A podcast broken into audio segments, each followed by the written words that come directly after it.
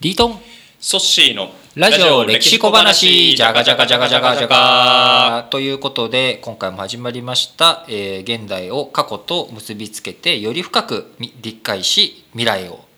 予測しちゃおうっていうラジ歴の時間ですいやーどこまで今日未来を予測できちゃうかそれはもうすごいですよ、はい私の未来予測おもうねあのーソッシーはねそのう ち彼女ができるおどうですか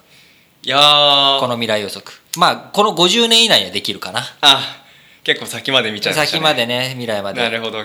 気を長くして気を長くしてなんですけど、はいなんか最近そういう恋愛成就系でなんかやったことありますあ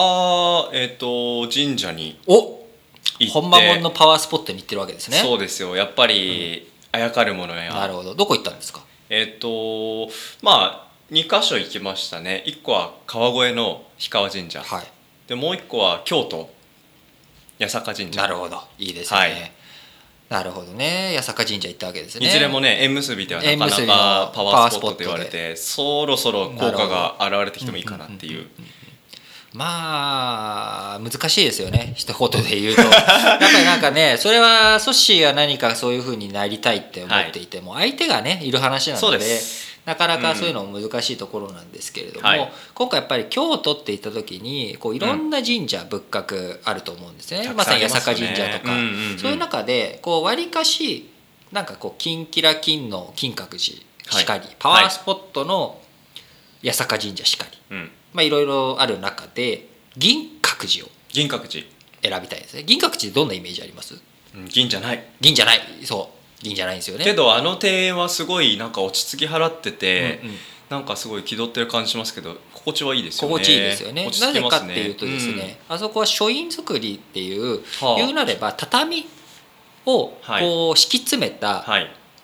こう書斎があってで襖があって障子があってうん床の間があってっていう日本家屋の和室の原点があ銀閣寺なんですよ。ーもうザ和室って感ザじ和ですよね室が作られたのが、まさにそれをが表現されてるのが銀閣寺、はいその銀閣寺を作った人って誰か知ってますえ大工とか言っちゃダメですよー 宮大工だねそういうのそういうのダメでえす、っと足利さん足利さんいいですよ大正足解利さんん合ってます半分合ってる半分合ってるあ半分あってねもう半分がね分かんなかったです足ね利義政っていう八代将軍なんです義よ政はいこの人は、えー金閣寺を作った足利義う満ん三代将軍なんですけど、この人の孫なんですね孫孫じゃなんあでおすじいちゃんにあたったおでじすねいちゃんが義満でおじいちゃんを真似してお寺を作ったのはいいんだけれどもあーまあ銀は使えなかったとなるほどお金が足りなかったん足りでなすかったなんで足りなかったかっていうと、はいなんでだと思いますなんで要は、えおじいちゃんはは金閣寺作れたわけーです、確かにお金あってお作れ金あたんっですよねて金箔つくねつけ,、うんうんつけれたわけですよ金キラにできたわけですまあでも金閣寺使っ作って全部お金使っちゃったんじゃないですか全部使っちゃったと、はい義満のえいおじいちゃんがおじいちゃんがところがですね、はい義満のおじいちゃんがっていうよりかは義政自身が、はい彼がですね彼将軍だったわけですよ八代将軍って将軍ってどんな人ですか、将軍はまあ戦争に強いとかおおうあとはまあ政治もねその当時はしっかりとやらなきゃいけないわけですよね、うん勝とちこ取ろりしてたんじゃないがですか彼は一切そういった責任を放棄しちゃうんですえでもう僕あんまり政治とかもよくやりたくないし、はい基本文化はいに勤しみたいとえー、いうことで彼世継ぎが全然生まれなかったんですよあ子供が生まれな生かまったれんなでくすね、てあーそうすると引退できないわけですもう僕引退して文化活動しかしたしたくないと思ってたのにはいこう子供ができないから彼どうしたかというとはい自分の弟をお寺に入ってる弟を無理やり連れてきて「お前俺の後継者になれ」いうわけですよなるほどそしたなからなかうんなかそしたらですよ、うんそしたら自分と制裁の間に子供ができちゃった これは参ったわけですよで、参っそういうことを弟も予測してたんでそうなっても僕が後継ぎっていうことでいいですよねって証文もらっていろんな有力大名、ん要は有力な、えー政治家たちにえー後ろ盾になってもらってたんですけど、弟抜け目ないですね弟抜け目なかったんですが当然妻からしたらたまったもんじゃないわけですよ、ええ自分の可愛い息子吉政の妻です、ね、そうですよ、はいせっかく産んだうん自分の息子を後継ぎにしたいじゃないですか、まあある種何のために産んだのよそうしなんとかしてくだすしなさいよみたいなでそうすると吉政どうしたかっていうとは「いオーレシーラない!」って言っちゃったわけ ですで余計文化に没頭しちゃううんうんうんでまあその奥さんも困っちゃったから、うんうん他のその敵対してる要は彼、えー弟の後ろ盾になってくれた人当然それには敵対する人たちがいるのでその人たちを味方に引き入れて引き起こ起きた戦争が応仁の乱あ聞いたことありますよそうなんです戦国時代の始まりと言われる応仁の乱を作っのきっかけになったのがまさに義政の「オーレシーラない」からえー、全てが始まっちゃってるわけなんです義政の奥さんと義政の弟の戦いがまあ大きくなった大ってきいうくイなメっージたそうなんですへで当然でも義政がう「んそんなもん知るか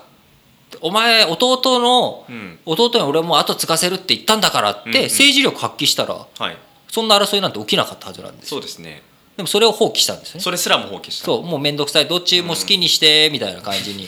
なっちゃうか 意ら思ないですねそうなんです将軍僕は文化ができればそれでいいんだっていうことで文化人としてはすごく見る目があって可能派って聞いたことありますありますあのーいろんなあのー絵をはい書いていく可能派を最初に見出したのがうんこの義政だったりあとか、狩野派がいてすごく価値があると目をつ可能派をはい生んだのが義政なんです。生み出したんですかそうです加納さんの初代の加納さんを捕まえて、はいこいつすげえって言ってその人がそれからもうずーっと生活できるように、要は一門としてはい文脈をつなぎ止めるだけの淵要は給料を与えて抱えてブランディングして売り出していったはいはいはいははいい、はいどうぞ質問ですえっとお金なかったんじゃないでしたっけ義政自身は別にそこを、あのー銀閣寺銀を張るほどお金がなかったはいわけだけれども、うんうん十分その文化に費やすだけの力とか要はあるいは加納さん自身はまだ売れてなかったわけですはいだから先物買いしてるわけですよそういうことですねだからそれなりに安く手に入るなしるほそういう美を見る見つける強さっていうのはすごくあってへーまさに、あのー銀閣寺に代表されるその落ち着くとかいった、うんうそういう日本人の感覚うん普遍的な美っていうものを見出してると。でかつ義政の、まあ、ちょっとさっき下げ下げにしたんで少し上げとくと、はい彼は直答を許す要は直接話すっていうことを許すんですね。うんこれって昔は身分の違いがある人っていうのは直接話ができなかったんですよなるほど要はこう殿はこう申しておるけれども、うんうんうん各々答えよと直接話せばいいものを直接話すっていうのは恐れ多いので途中に媒介人がいなきゃいけないっていうのをそんなことしてたらその庭のここをちょっとこうしてくれああしてくれって注文を取るのに面倒くさいじゃないですか。なるほどだから吉政はそういう身分の差とかそういったものを一切無視してへー直接交流していくうんすごくいいパトロンだったわけです。ほうところが、はい政治には無関心だし、無責任うんだからこういったまさに銀閣寺っていうのは戦乱とのアンバランスはいで彼は多分もう嫌だなってもう戦争とか嫌だななんか落ち着きたいなっていうのでああいうすごくしっとりとした裏に山があってうん川があってちょっとね小川が流れてっていうそういう静かな桃源郷をへー自分のためだけに作ったんですね 自分のためだけっていうとこ結局はちょっと今強調を感じましたけどそうなんですよでも、うん、すごいなんかある種隠れ家みたいなすごく本当に落ち着き払った空気が空気が流れてますよねえ今この時代ってもあるなっていう印象ですけだどから政治家の責任こういったものを何か先送りするっていうことははい絶対にしちゃいけないっていうことが、まあ、象徴的に彼ので分かってくるわけなんです、はいなのでソッシーが自分の今後のねあのパートナーを見つけに行く、うんそこへあの神社の力を使うっていうのも当然大切なんですけれども、はい大事なのは自分でうん先送りしない、先送りしないその問題と向き合ってこう生涯を共にするはい相手を見つけに行くっていう行動に、うんぜひ、えーね、若干無理くりです けど生かしてもらえればなということでいやありがたいお話反面、耳が痛い話反面まあでもぜひねそういう感性を豊かにあの僕も精進していきたいと思いますありがとうございますラジオ歴史小話お相手はリートンとソッシュでした